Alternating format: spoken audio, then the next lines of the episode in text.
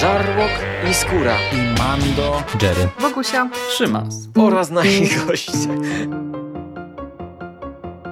Konglomerat podcastowy. Wasze ulubione podcasty w jednym miejscu.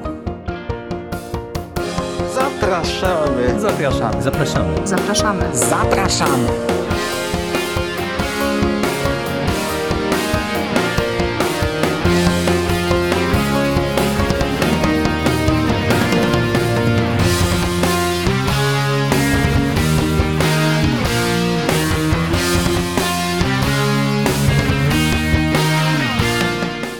Witam Was w konglomeracie podcastowym, czyli na platformie, która zbiera wszystkie Wasze ulubione podcasty w jednym miejscu.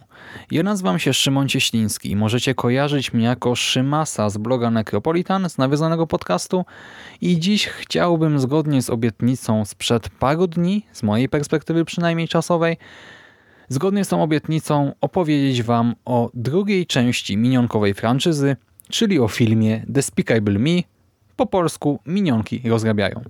Minionki rozrabiają, polski tytuł znowu odstaje od tego oryginalnego. No cóż, nikt w 2010 roku nie przypuszczał, że jak ukraść księżyc stanie się takim sukcesem, że powstaną kolejne sequele. I w 2013 roku dystrybutorzy mieli problem. Tak, trudno orzech do zgryzienia, no bo nazwanie filmu Jak ukraść księżyc 2 byłoby bez sensu.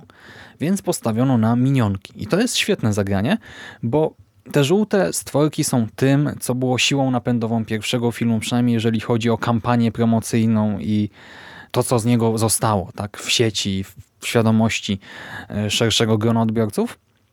Zastosowanie tego terminu, tak tej nazwy własnej w tytule jest świetnym zagraniem, ale już to drugie słowo jest od czapy, bo minionki rozrabiają w tym filmie dopiero przez ostatnie, nie wiem, 20 minut filmu, a całość trwa około 90 minut, coś takiego. I e, no w związku z tym e, no średnio to wszystko oddaje nam klimat całej produkcji.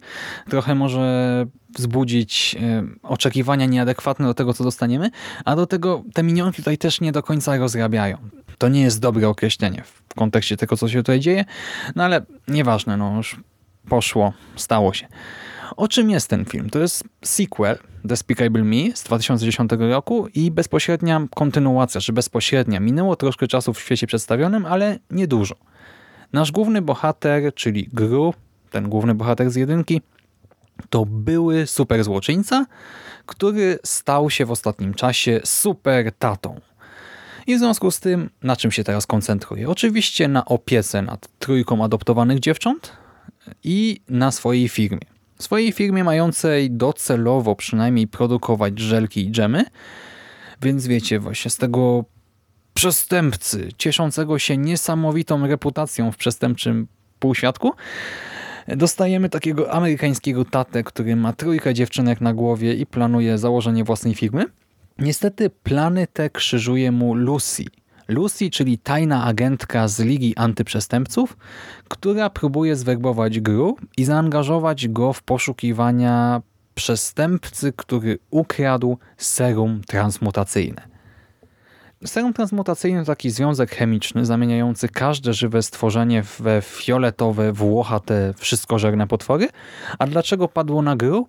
No jak to dlaczego? No kto może złapać jakiegoś arcyzłoczyńcę, jeżeli nie inny arcyzłoczyńca? I właśnie dlatego Lucy w imieniu swojej agencji udaje się do Gru, by go zaangażować w tę sprawę. Sequel rozpoczyna sekwencja kradzieży serum. Kradzieży serum wraz z całym kompleksem badawczym, położonym najprawdopodobniej na biegunie. Następnie Przenosimy się do domu Gru i obserwujemy takie beztroskie, przełyrocze życie naszego bohatera i jego słodkiej gromadki, aż w końcu pojawia się Lucy. Przy czym już chwilę wcześniej widzimy, jak sąsiadka Gru stara się go zeswatać ze swoją koleżanką, ze swoją kuzynką i kilkoma innymi kobietami co dla dojrzałego odbiorcy jest konkretną wskazówką odnośnie treści filmu, nie? Bo dziecko może po prostu zobaczy śmieszną scenkę, jak tam Gru odrzuca kolejne zaloty, czy kolejne propozycje randek, ale dla, nie wiem, nastolatka czy dorosłego widza to jest konkretny przekaz, nie? Gru musi się w końcu zakochać i to będzie tematem tego filmu. I rzeczywiście tutaj widzimy. Ten wątek eks-przestępcy w roli supertaty wypada moim zdaniem bardzo dobrze. Czasem jest smutno, czasem przezabawnie, cały czas jednak jest sympatycznie i również poszukiwania partnerki, poszukiwania miłości żony e, dla gry wypadają całkiem nieźle. Historia jest przewidywalna, no umówmy się, no pojawia się nagle ta agentka, nie, no i tam e, niby mamy jakiś tam konflikt między nią a grą, no ale od razu widać, że oni coś jakoś się tam głosuje mają, no i to się tam rozwija, rozwija. Historia jest przewidywalna, ale nie męczy i nie nudzi.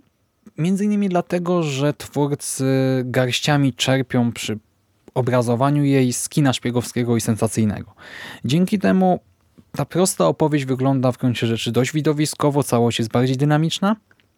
Ponadto twórcy pozwolili także i dziewczynkom rozwinąć e, skrzydła, to znaczy jedna z nich dorasta, druga ma ciekawe hobby, trzecia ma pewne marzenie i to wszystko zostaje sprawnie wplecione w całość. Film się komplikuje ale nie na tyle, by, nie wiem, młody odbiorca za nim nie nadążał, za fabułą, a na tyle, by po prostu być e, czymś ciekawym, nie w tej swojej jednak banalności. Niestety intryga, ta cała intryga związana z serum transmutacyjnym, intryga szpiegowska praktycznie, wypada na tym tle blado. Serio, zaczyna się serią gagów i nawiązań do filmów aktorskich, ale ostatecznie okazuje się być taka, no nijaka zwyczajnie, strasznie nijaka. Pomysł na wykorzystanie serum w kontekście, nie wiem, minionków, to nie jest spoiler, bo polska kampania reklamowa opierała się na tym, że o, zobaczcie, minionki zamienią się w potwory. Cały ten pomysł, czy to czym się kończy, czyli walka o ratowanie świata po raz któryś tam, to wszystko jest szyte tak grubymi nićmi, że nawet gdy mam świadomość, że to familijny film animowany, to trudno mi się tym wszystkim cieszyć. Serio, na szczęście cały ten wątek, e, a przynajmniej ta jego najgorsza część, to jest jedynie 15 minut trwającego ponad półtorej godziny filmu, więc nie jest tak źle. I wiecie, jak sobie właśnie myślę, to, to, to, nie ma większego sensu. To nie jest ani ciekawa, ani ładna, nic. I dochodzę do wniosku, że cała ta przemiana minionków to chyba po prostu preludium e, do wprowadzenia na rynek nowych zabawek. To jest taka próba powiększenia franczyzy, czy właściwie merchandyzy, bo Studio Universal na pewno zdaje sobie sprawę, e, czym stoi ta franczyza. Tak stoi właśnie żółtymi potworkami. Żółtymi, tiktako podobnymi e, stworzeniami z łapkami i oczkami, które są niezwykle śmieszne i w związku z tym, że one się sprzedają, to prawdopodobnie Universal postanowiło stworzyć sobie jeszcze drugie takie stworki, które też będzie można wpychać w Kinder Niespodzianki, chipsy e, i nie wiadomo gdzie jeszcze. Ale właśnie zastąpienie tych słodkich, śmiesznych, e, głupawych istotek ich fioletowymi, włochatymi odpowiednikami, które są w dodatku agresywne, no w moim odczuciu to jest strzał w stopę, bo jak to ma trafić do dzieci? No skoro to na starcie już jest pokazane jako coś złego, negatywnego, no i na szczęście tak jak mówię, przez ponad godzinę na ekranie królują te stare, dobre, żółte minionki, a ten są nadal urocze, zabawne i takie slapstickowe, a te nowe no pojawiają się na chwilę i z tego co wiem już nigdy więcej nie powracają w tej franczyzie i dobrze. Tak, e, co do minionków właśnie jeszcze. E, jest ich ciutkę więcej, ale to, co się rzuca w oczy i w uszy, to fakt, że mówią więcej. Rozwinął się tutaj w sequelu ich język. Po polsku byśmy powiedzieli minioński pewnie. W oryginale twórcy mówią, że to jest minionis. I ten minioński, podobno każde słowo w nim coś oznacza. Ja wspominałem o tym ostatnio, nie w tym poprzednim podcaście, że to jest taka trochę składanka słów z całej masy języków i ja nie sprawdzałem w końcu ostatecznie, czy naprawdę każde słowo coś tutaj oznacza. Chciałem to zrobić, ale tak stwierdziłem, że no, nie dam rady czasowo zwyczajnie, bo pewnie spędziłbym kilkadziesiąt godzin potem na Reddicie, czy na jakimś innym forum analizując system lingwistyczny tutaj cały. Ale nawet wiecie, nie wchodząc w szczegóły, czuć, że te dziwaczne dźwięki padające z ekranu naprawdę sprawiają wrażenie języka, że to, to nie są dźwięki przypadkowe, więc tutaj brawa dla twórców, że chcieli, mieli na tyle właśnie samozaparcia, by stworzyć właśnie taki sztuczny język, a do tego, gdy e, ja sobie po prostu tego słucham, wyłapuję różne elementy obcych języków. Nie słyszę tutaj niemiecki, tutaj francuski, tutaj włoski, tutaj hiszpański, tutaj angielski, czy polski oczywiście i te słowa, które tu są wprowadzone z innych języków mają sens w danym kontekście, więc zakładam, że cała reszta też taki sens ma. Humor, bo to kolejny ważny element końcu, to komedia familijna, jest ok, tak jak w jedynce, choć wydaje mi się, że nie wszystkie dowcipy może e, zrozumieć dziecko, nie wszystkie trafią do dzieci. Najzabawniejszą sceną dla mnie była na przykład wizja minionka Dave'a, zakochanego minionka, zakochanego e, w ludzkiej kobiecie. No to było przezabawne, autentycznie popłakałem się ze śmiechu, gdy to widziałem na ekranie. Ale właśnie nie wiem, na ile to będzie e, zabawne czy zrozumiałe dla dziecka. Czy, nie wiem, dla nastolatka już chyba tak. Najsmutniejsza była znowu chyba scena, w której Agnes, najmłodsza dziewczynka, wyznaje tam swoje problemy. Tak, znaczy okazuje się, że Agnes jako sierota bez matki czuje się odrzucona, czuje się inna w swoim środowisku. No i to jest, no to chwyta za serce i wyciska łzy jest bardzo smutne i pewnie przez wszystkich będzie odebrane tak samo.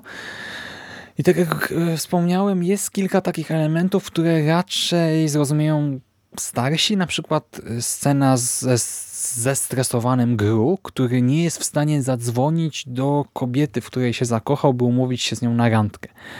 Dorosły facet, którego tam dręczą uczucia, ale czuje się niepewnie i tak walczy ze sobą nad tym telefonem, w końcu nie dzwoni no to dla dziecka to będzie zupełnie niezrozumiałe, tak? No bo czemu ten pan nie dzwoni pewnie? E, mamy też te nawiązania do filmów najróżniejszych i nie tylko. E, nie wiem, doktor Nikczemniuk w pewnej scenie występuje jako Rambo. Mamy scenę rodem z Bondów. Mamy, nie wiem, Lucy przywiązaną do rakiety jak Harley Quinn. I ja to widzę, ale na ile młodszy widz to będzie widział, no nie wiem. No to są takie smaczki popkulturowe po prostu. Animacja, kolejna rzecz. Tutaj stoi nadal na wysokim poziomie. Soundtrack, ponownie jak w jedynce, to po prostu topka, aktualna topka z 2013 roku, z nie wiem, z Eski, Zetki, RMFFM. Pasuje do scen, które ilustruje, ale ponownie no dla dzieciaka to będzie po prostu muzyka z radia.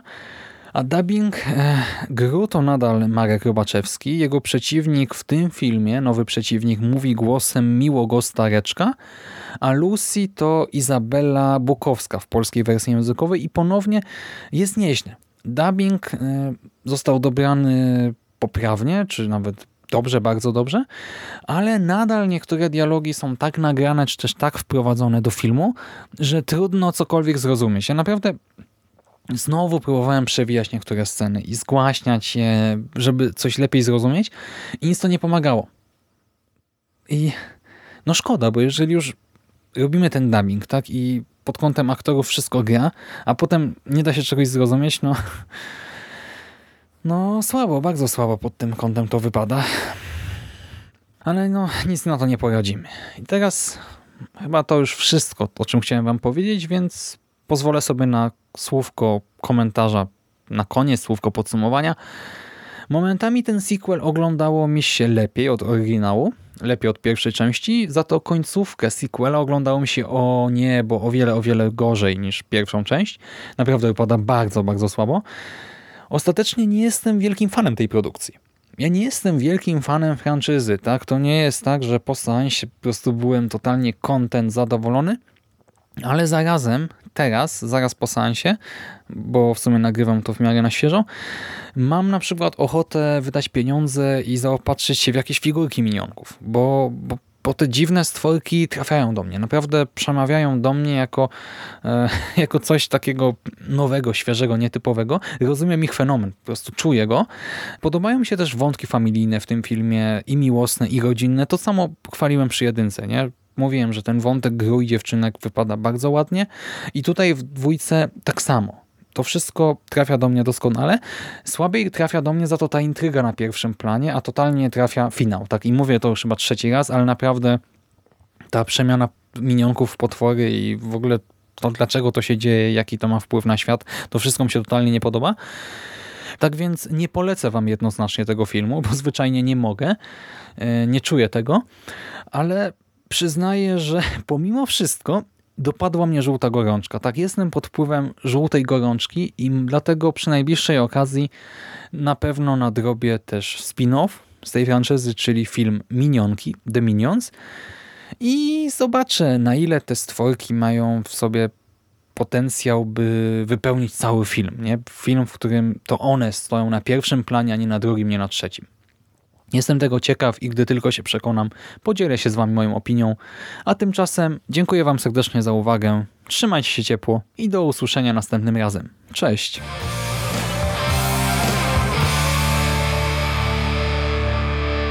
You finished? That's it, man. It's game over, man. It's game over. What the fuck are we gonna do now? What are we gonna do? It's over. Nothing is over! Nothing! You just don't turn it off!